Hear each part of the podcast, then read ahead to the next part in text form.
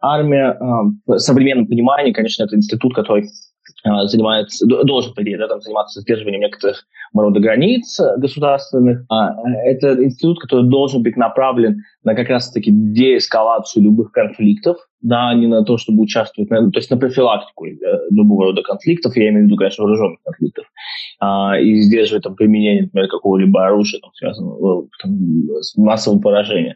И это а, ни в коем случае сегодня в современном мире не институт, который позволяет людям, да, что называется, социализироваться. Да? То есть, если посмотреть на то, что происходило там, в, в, в советском, в том числе, сознании, да, армия – это то, что должен пройти каждый мужчина, чтобы стать мужчиной. Вот функцию воспитательную, на мой взгляд, армия не несет и не должна нести в современном обществе, потому что для этого есть другого рода вещи. Для этого есть детский садик, для этого есть школа, университет, э, самообразование, родители э, и так далее, но никак не армия. Основная функция все-таки у армии другая. Что касается службы, то, безусловно, а, здесь речь идет о том, ну, на мой взгляд, я сторонник в этом контексте скорее там, армии профессиональной, именно потому что эм, это профессиональная работа и ничем не отличаешься от другого. Да? И когда там, один из тезисов людей, которые выступают против профессиональной, полностью профессиональной армии, считают, что должны быть призывники, они утверждают о том, что многие э, военнослужащие там, служат тогда за деньги. Да? То есть они наем, такие наемники, которые Э, будут выполнять приказ того, кто их кормит. Ну, вот это, э, на мой взгляд, большое заблуждение, потому что там можно экстраполировать эти, эти же самые рассуждения на любую другую профессию, а, и ну, не надо забывать, что у каждой профессии есть определенные а, все-таки ценностные ориентиры. И эти ценностные ориентиры в том числе являются очень важным фактором а, и, военнос, и, военно, и военнослужащих, и, например, те же самые адвокаты. Да можно сказать, что э, адвокат будет не того, кого он, а, кто больше ему заплатит. На самом деле, конечно, это не так, потому что есть профессиональная этика адвоката, и все прекрасно понимают, что если адвокат э, будет э, нарушать интересы своего доверителя, да, если он будет действовать против интересов своего доверителя только потому, что ему кто-то заплатил, то такого адвоката быстро выгонят из профессии. И то же самое касается армии. Да, то есть нужно понимать, что, ну, здесь, конечно, не то, что выгнать из профессии военнослужащего, но нужно понимать, что там какие-то там условно патриотические интересы и, э, и патриотическое воспитание, здоровое патриотическое воспитание, оно должно быть. И профессиональный военнослужащий, ничем не отличающийся от другого профессионального сотрудника, конечно же, тоже будет в первую очередь ориентироваться на интересы этого государства да, ну, гражданин, которым он является. Армия, вообще вооруженные силы – это закрытая структура. И а, молодые люди, которые направляются на службу по призыву, да, то есть не являются профессиональными военнослужащими, они не очень понимают, что их ждет э, в армии э, в принципе. И э, с одной стороны есть мифы, связанные да, там, с гипертрофированным представлением о э, дедовщине. То есть, ну, невозможно, конечно, это часть да, сейчас сказать, что э, в каждой воинской части происходит регулярно какие-то там какое-то насилие. Э, с другой стороны, э, есть мифы о том, что военнослужащие занимаются именно военным искусством, что тоже абсолютно не так, и зачастую военнослужащие занимаются абсолютно не, не, не той работой, а, которые они себе представляют, будущее еще там на гражданке, либо перед тем, как их непосредственно направляют с целью призыва в армию. Ну, и вот эта неизвестность, она, конечно, во многом, мне кажется, и может в том числе вызывать эти опасения различные у людей, у молодых людей. Ну и плюс, конечно, а, легко говорить каждому о том, что, ну, дедовщина есть где-то там, далеко, а, но там это единичные примеры. Да, вот нас часто очень об этом э, высшие эшелоны, да, руководящие а, в Министерстве обороны заявляют о том, что у нас годовщина полностью или почти полностью а, искоренена. Но а, семьи, которые конкретно с этой годовщиной столкнулись, я думаю, что они с этим не согласятся. И во многом, да, для, для государства, для большой системы, для мира одна судьба вроде бы кажется не такой значительной, но нужно понимать, что все-таки люди, которые исходят из каких-то других ценностей, в первую очередь ценности человеческой жизни, понимают, что даже один случай дедовщины – на армию, это очень много. Если обратиться, например, к опыту а, других государств, а, я лично сам просто разговаривал с коллегами, там, с защитниками, которые например, занимаются защитой прав военнослужащих в Финляндии, где, я помню, тоже призывная армия. Для них вопрос годовщины в целом не стоит как э, проблема. Не потому, что э, там, там все хорошо, а здесь все плохо. Нет, просто потому что э, там даже если такой случай есть, то он расследуется моментально, а, лица, которые были виновны в этом всем, а, привлекаются к ответственности, достаточно суровой, да, суровой ответственности. И поэтому, конечно, а, там это эксцесс, который никто никогда не замалчивает. Да, чего невозможно, к большому сожалению, сказать о современной армии у нас. потому что зачастую случаи дедовщины просто не доходят даже до судебных разбирательств. Для некоторых людей служба, военная служба, да, она может быть действительно опасной. Например, для людей, которые, чья категория годности не позволяет им служить, но по какой-то причине они оказывались, например, в воинских частях. Да, там, ситуации, когда при призыве э, закрывали глаза на их заболевания.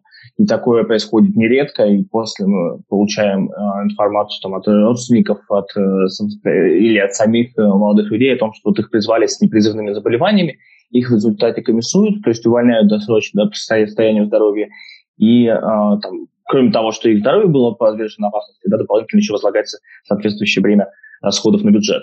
А с другой стороны, да, а, служба может быть абсолютно не, не опасна для тех людей, которые подготовлены к ней, кто хочет стать профессиональным военнослужащим. И в этом ключе, конечно, а, говорить о том, что такому человеку служба будет, э, он будет испытывать какие-либо опасения в этой службы, наверное, в меньшей степени возможно. Ну, конечно, нельзя исключать такие факты, как, например, а, все-таки неискорененная до конца дедовщина, а, либо казарное насилие. Ну и, конечно, если речь заходит о каких-либо боевых или вооруженных конфликтах, в которых, я напомню, сейчас по законодательству могут принимать участие, в том числе военнослужащие по призыву, а, это, конечно, всегда опасно. Но это опасно, наверное, для всего общества в целом. Любой, любой вооруженный конфликт – это большое опасение для мира в частности. А если обратиться к статистике э, по уголовным делам, например, да, по той же самой статье 339 Уголовного кодекса, то можно э, понять, что, например, э, неуставные отношения, они происходят, их рост примерно именно раскрытых преступлений, да, то есть тех кто, э, преступлений, которые в результате завершились обвинительными приговорами, их рост там на одном уровне находится последние несколько лет, ну, плюс-минус там 10 случаев, да, там в категории, когда это 200 там, преступлений, это не так много, да, я имею в виду, что разброс несущественный примерно на этой же планке. Но, к сожалению, невозможно вычленять э, данные по другой статистике. Да? Например, ситуации, когда военнослужащий э, контрактник, являющийся непосредственным командиром, э, э бьет э, военнослужащего призыву, такая ситуация э, относится, ну, такие действия должны быть квалифицированы как превышение должностных полномочий по статье 286 Уголовного кодекса Российской Федерации. И дальше ни судебный департамент при Верховном суде Российской Федерации, ни какие-либо другие органы власти не дают нам ответ а, о том, сколько таких преступлений выявлено, да, и, и связаны ли они конкретно с военнослужащими, с насилием в отношении военнослужащих, а, или это, например, там, то же самое 206 статья может быть касаться абсолютно другого. И поэтому статистически мы даже не знаем, сколько таких преступлений совершается именно в армии, да, и поэтому говорить об уровне дедовщины а, просто невозможно в этой связи. Да, и уж тем более, как бы, когда мы не имеем никаких статистических данных, сравнивать их э, с другими государствами тоже не представляется возможным. А, я не считаю, что отказ от призыва и переход на профессиональную армию должен э, там, ставить крест на альтернативной службе. Да? Например, э, вполне себе допускаю ситуацию, когда есть военная служба исключительно профессиональная, каждый занимается там своим делом, все понимают прекрасно, зачем они это делают, получают достойный уровень дохода, при этом это делают, э, исходя из своих собра- э, ценностных соображений, да, не потому, что это хорошая зарплата, да, а потому что они там понимают, э, что они делают сегодня и сейчас. Ну и там при этом там существует альтернативная служба, которая позволяет государству, вот, тех людей, которые хотят дать им возможность проходить именно альтернативную гражданскую службу, э, там, вне зависимости да, от того, что их никто не заставляет, не загоняет э, на военную службу. Да, ну, конечно, если посмотреть на мировой опыт, то во многом он говорит, свидетельствует все-таки об обратном. То, та же самая Германия, например, которая отказывалась в свое время от призыва на военную службу, у нее был абсолютно э, там, уникальный опыт института альтернативной гражданской службы, который позволял, например, альтернативно служащему поехать работать э, в, другую, в другое государство там, и выполнять какие-нибудь важные социальные функции, например, там, те же самые заниматься там, образованием. Да, ну, я имею в виду, после работать педагогом. Да, там, э, и я лично сам знал несколько таких людей, которые приезжали из Германии, э, и которые проходили в России оперативную службу, они были педагогами, по-моему, преподавали немецкий язык, если не память, в какой-то не очень большой школе там, в районном центре там, в, области. А, вот, поэтому, да, вот возвращаясь к изначальному вопросу, наверное, а, конечно, опять же, отказ от э, призывной армии, он во многом э, уничтожит институт альтернативной службы, что и, конечно, может быть и не так плохо. Вот, но если говорить об альтернативной службе, об идеальной, да, то есть очень хороший пример там, э, из стран, которые существуют, опять же, та же самая Финляндия, просто я сам видел, как это устроено у них, наверное, под неким таким воодушевлением все воспринял, потому что там это возможность работать не только в государственных учреждениях, но и в, частных. Но также это, это очень важный момент, что это все а, абсолютно исполнение выполнение определенных социальных функций. Да? То есть и сегодня там в России альтернативная служба во многом, к большому сожалению, недооценена как большой э, поток, как, возможно, потенциально большой поток трудового ресурса, который был бы, занимал бы, да, в неком смысле очень социально важной роли. Да? То есть потому что там очевидно, что там, не хватает в определенных сферах э, рук, а, и вот если бы не препятствование со стороны там, призывных комиссий, если бы было бы больше информации об этом, бы, то, возможно, с некоторыми проблемами было бы возможность справиться. Недостаток, не знаю, санитаров в больницах точно можно э, там, в том числе восполнять э, руками людей, которые хотят нести пользу э, государству без оружия в руках. А есть э, не очень большой, но достаточно все равно обширный пласт людей, которые искренне считают э, вооруженные силы, которые комплектуются непрофессиональным контингентом, э, рудиментом и неким пережитком прошлого, который, от которого необходимо отказаться. И с ними сложно не согласиться, на мой взгляд, по разным причинам, в том числе потому, что э, профессиональная армия намного более обороноспособна, нежели армия военнослужащих, которые входят по призыву. А, очень много, конечно, прагматичных вопросов, связанных с тем, что человек понимает, что за год он может получить образование дополнительное какое-то, он может намного больше заработать денег или просто развиться в своей профессии. А, и, конечно, тоже является важным моментом. Ну, есть, конечно, люди, которые а, являются абсолютно противниками любых вооруженных действий, любых вооруженных сил, да, так называемые сознательные отказчики от военной службы которые в целом не приемлют насилие и не готовы и не хотят да, в силу своих взглядов э, идти в армию. И это тоже достаточно большой пласт людей. Почему неизвестно эту альтернативную службу? Ну, во-первых, э, потому что, э, по большому счету, никто не пытается э, именно в государстве, э, среди государственных органов, каким-то образом эту альтернативную службу продвигать.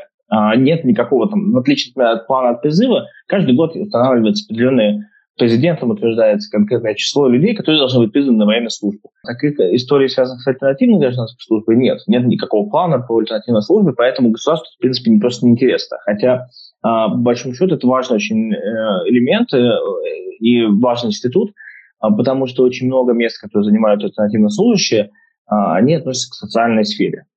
Это медицина, это почта России – а, и так далее. Да? То есть это э, те должности, которые в итоге могут быть закрыты благодаря альтернативной службе, которые государству очень важны. Так вот, если посмотреть на образовательные стандарты, то в средней школе, по идее, есть один час на уроке ОБЖ, который предполагает изучение альтернативной гражданской службы.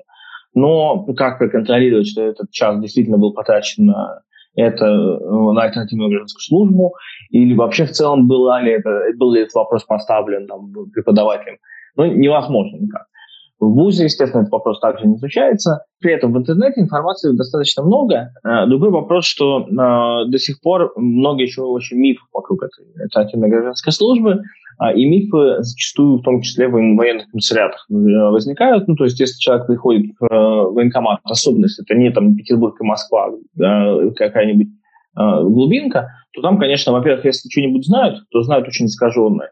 И информация, конечно, очень устаревает, либо намеренным образом искажается, да, о том, что это всегда там работа за бесплатно, то это, это работа где-нибудь на Дальнем Востоке среди медведей там, и лесов, а, что, конечно, неправда. И вообще в целом альтернативная служба, если так подойти к ней, как институту, и как э, и вот что это означает на практике, это, по большому счету, а, обычная трудовая деятельность гражданина, то есть это обычная оплачиваемая работа, а, которую человек выполняет взамен военной службы призыву в течение определенного времени а конкретно в течение 21 месяца. То есть одного года 9 месяцев, а, да, напомню, что срок по призыву у нас срок службы по призыву один год, да, то есть чуть-чуть больше.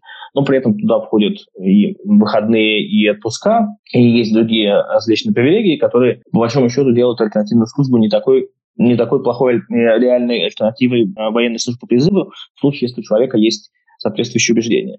Но здесь нужно понимать, что э, право на альтернативную службу в силу Конституции нашей имеет э, различные люди, различные категории граждан, кстати говоря, в том числе, а, и их можно разделить, грубо говоря, на две.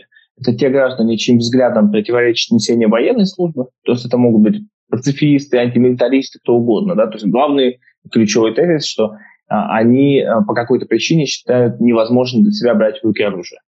Ну и вторая категория граждан, менее, на мой взгляд, многочисленная, это коренные малочисленные народы, которые а, имеют право э, проходить альтернативную службу, в том числе вот, занимаясь определенными своими э, там, делами, связанными с, э, ну, то есть с обычным бытом, да, которым бы они занимались бы, будучи представителями коренного малочисленного народа. Ну, спектр прав э, у призывников, он достаточно большой. Э, да, в первую очередь, конечно, всегда я говорил бы, наверное, здесь э, о праве на альтернативную гражданскую службу, э, в случае, если человек да, не хочет проходить военную службу.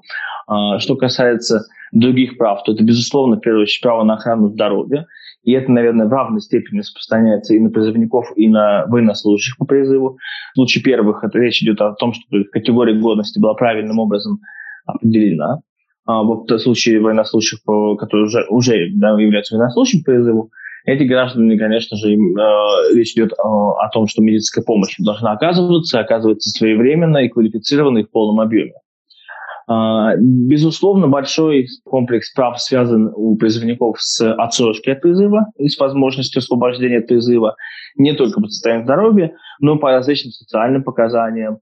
А, например, в случае, если у них есть больные родители и больше некому за ними ухаживать, и они там, например, являются инвалидами первой группы, либо там, например, есть э, супруга и двое малолетних детей, да, это тоже является основанием для предоставления, например, отсрочки от призыва э, и так далее. То есть, ну, безусловно, самая распространенная отсрочка – это э, отсрочка связана с обучением, да, с прохождением обучения в средних специальных учреждениях, высших и так далее. Вот, что касается военнослужащих, то, конечно, во многом да, речь идет э, все-таки тоже, можно разделять права на разные категории, э, там, социальные права, социально-экономические, а, и там, права человека, да, связанные с, э, например, с тем же самым оказанием медицинской помощи, право на отдых, чего вот как раз э, часто военнослужащие, к большому сожалению, лишены, да, там, и э, что приводит, в свою очередь, периодически каким-нибудь не очень хорошим последствиям. Это, наверное, такой основной большой там, спектр прав. Да. То есть, ну, они все очень разные, не работают. Э, сказать, что вот точно, что вот это право не работает, это довольно сложно. Но для примера я могу там, э, условно в некотором смысле пофантазировать и там, среди права, например, военнослужащих к призыву назвать точно такое же право на альтернативную гражданскую службу. Как бы это ни было парадоксально, но у нас э, Конституция Федерации гарантирует каждому право на, на то, что в случае, если его убеждение противоречит несению военной службы, он э, имеет право проходить альтернативную гражданскую службу. Вот и в России, э, к большому сожалению, отсутствует такой э, институт, такое понимание, э, такая практика перехода военнослужащего призыву на альтернативную гражданскую службу. Да, то есть, если, например, по каким-то причинам военнослужащий э, стал пацифистом, то он никогда в жизни, особенно если профессиональный военнослужащий, он не сможет ничего с этим сделать.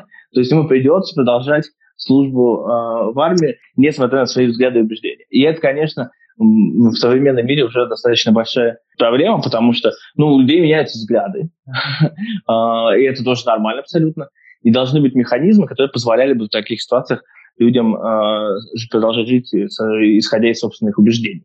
Вот, но этого, к сожалению, не происходит. В ряде государств, такие, э, в том числе особенно в Совете Европы, такие механизмы предусмотрены, и возможность для перехода из э, армии там, на гражданку э, для продолжения там, службы, она вполне себе есть, но вот в России это не работает.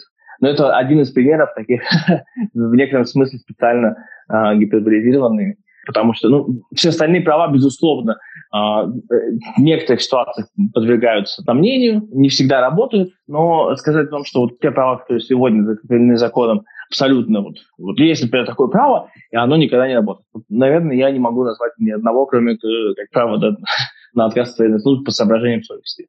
Вот. Но в остальном, да, в остальном бывают, конечно, ситуации, когда эти права э, бесщадно попираются, и с, с этим тоже нужно что-то делать, но что это право только декларировано на бумаге, наверное, довольно трудно. Основная проблема с э, правами призывников, это, конечно, вот если мы не говорим о праве на альтернативную службу, то это проблема, связанная с тем, что их э, заболевания, диагнозы а, не учитываются при призыве на военную службу. Да, и большинство споров, в том числе судебных, призывников с призывными комиссиями, с военными комиссариатами, затрагивают, затрагивают именно вопрос определения оценки их категории годности к военной службе. А, то есть призывник считает, что он там не должен служить по состоянию здоровья, военкомат считает, что должен. В меньшей степени иногда бывают споры, конечно, связанные с предоставлением отсрочек от призыва на военную службу, но это вот проблема, которая была в основном э, более актуальна на момент, когда мы перешли только на баллонскую систему образования, то есть появлением да, э, разделения на магистратуру и бакалавриат.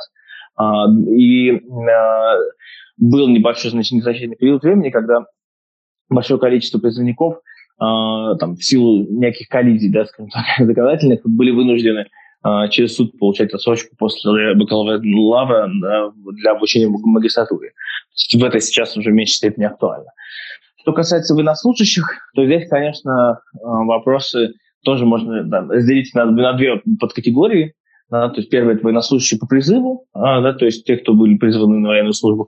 Чаще всего, конечно, вопросы у них касаются а, социально различных социалок, да, то есть социального, и в том числе э, там, бытового обеспечения, ну, там, плохая, э, там, плохие условия службы, да, на их взгляд. Например, там, э, те же самые, из, там, им выдают изношенную форму какую-нибудь, и они жалуются на это. Очень, там, или их отправили служить очень далеко от дома, и они считали, что у них есть право служить ближе к дому, что на самом деле в некотором смысле заблуждение этого гражданина. А, большое, наверное, подавляющее количество жалоб, которые поступают в различные правозащитные организации военнослужащих, касается вопросов оказания медицинской помощи.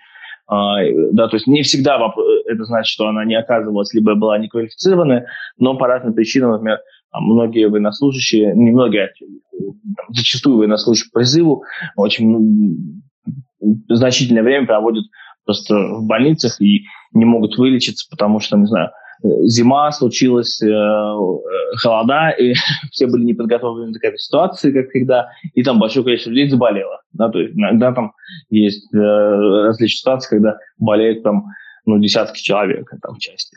Ну и в меньшей степени, но остаются жалобы, конечно, все-таки на, на насилие, э, на неуставные отношения. Без них, к большому сожалению, пока что э, ну, от, от, этого, от этой проблемы, к сожалению, до сих пор избавиться не, не получилось.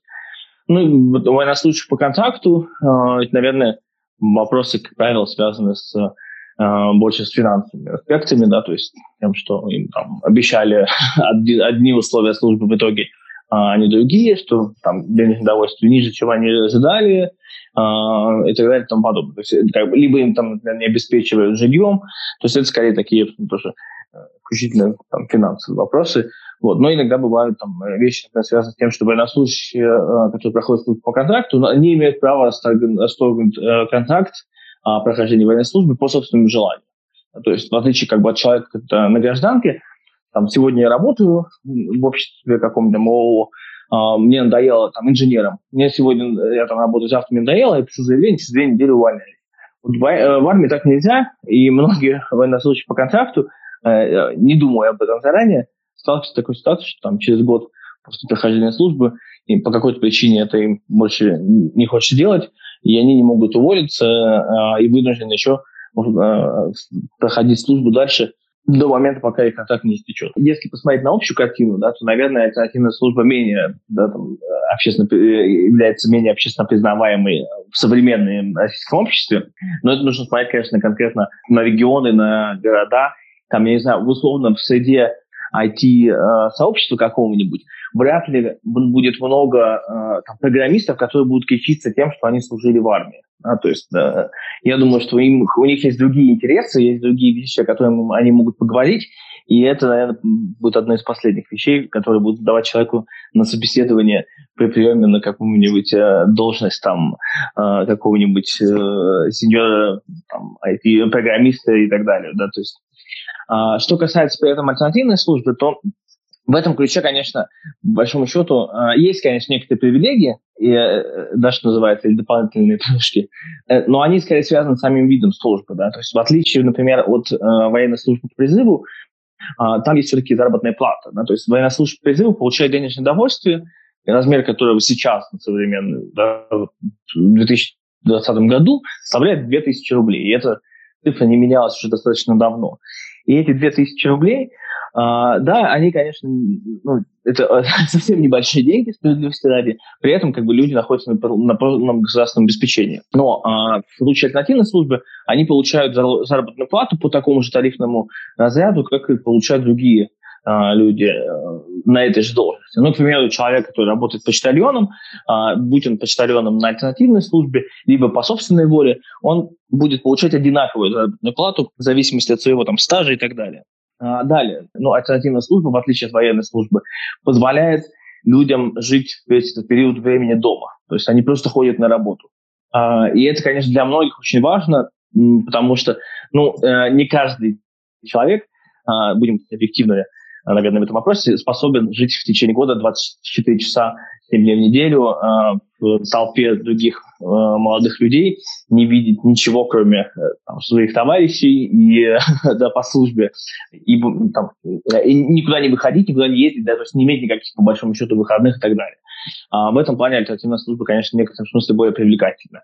Ну и э, там есть возможность учиться во время альтернативной службы э, параллельно, да, то есть фактически за время службы можно также там, получить дополнительное образование, и в том числе и высшее образование, ну, на заочной или на лечебной форме. Вообще, в целом, альтернативная служба – это такой период в жизни, если вот, опять же, исключительно прагматически подходить, который, можно сказать, что это просто работа на не очень высокооплачиваемой, либо, наоборот, даже, можно сказать, на низкооплачиваемой должности, но она в целом не делит жизнь в некотором ключе на до и после, да, как делает армия, потому что все-таки нахождение в закрытом э, постоянно обществе, оно откладывает на человеке больше отпечаток, нежели вот, да, просто работа, э, там, не знаю, тем же самым почтальоном. А я проходил альтернативную гражданскую службу в больнице, в кардиологическом отделении, а, и это э, была, наверное, одна из первых моих работ, естественно, потому что мне было там чуть больше 20 лет, когда я проходил эту службу.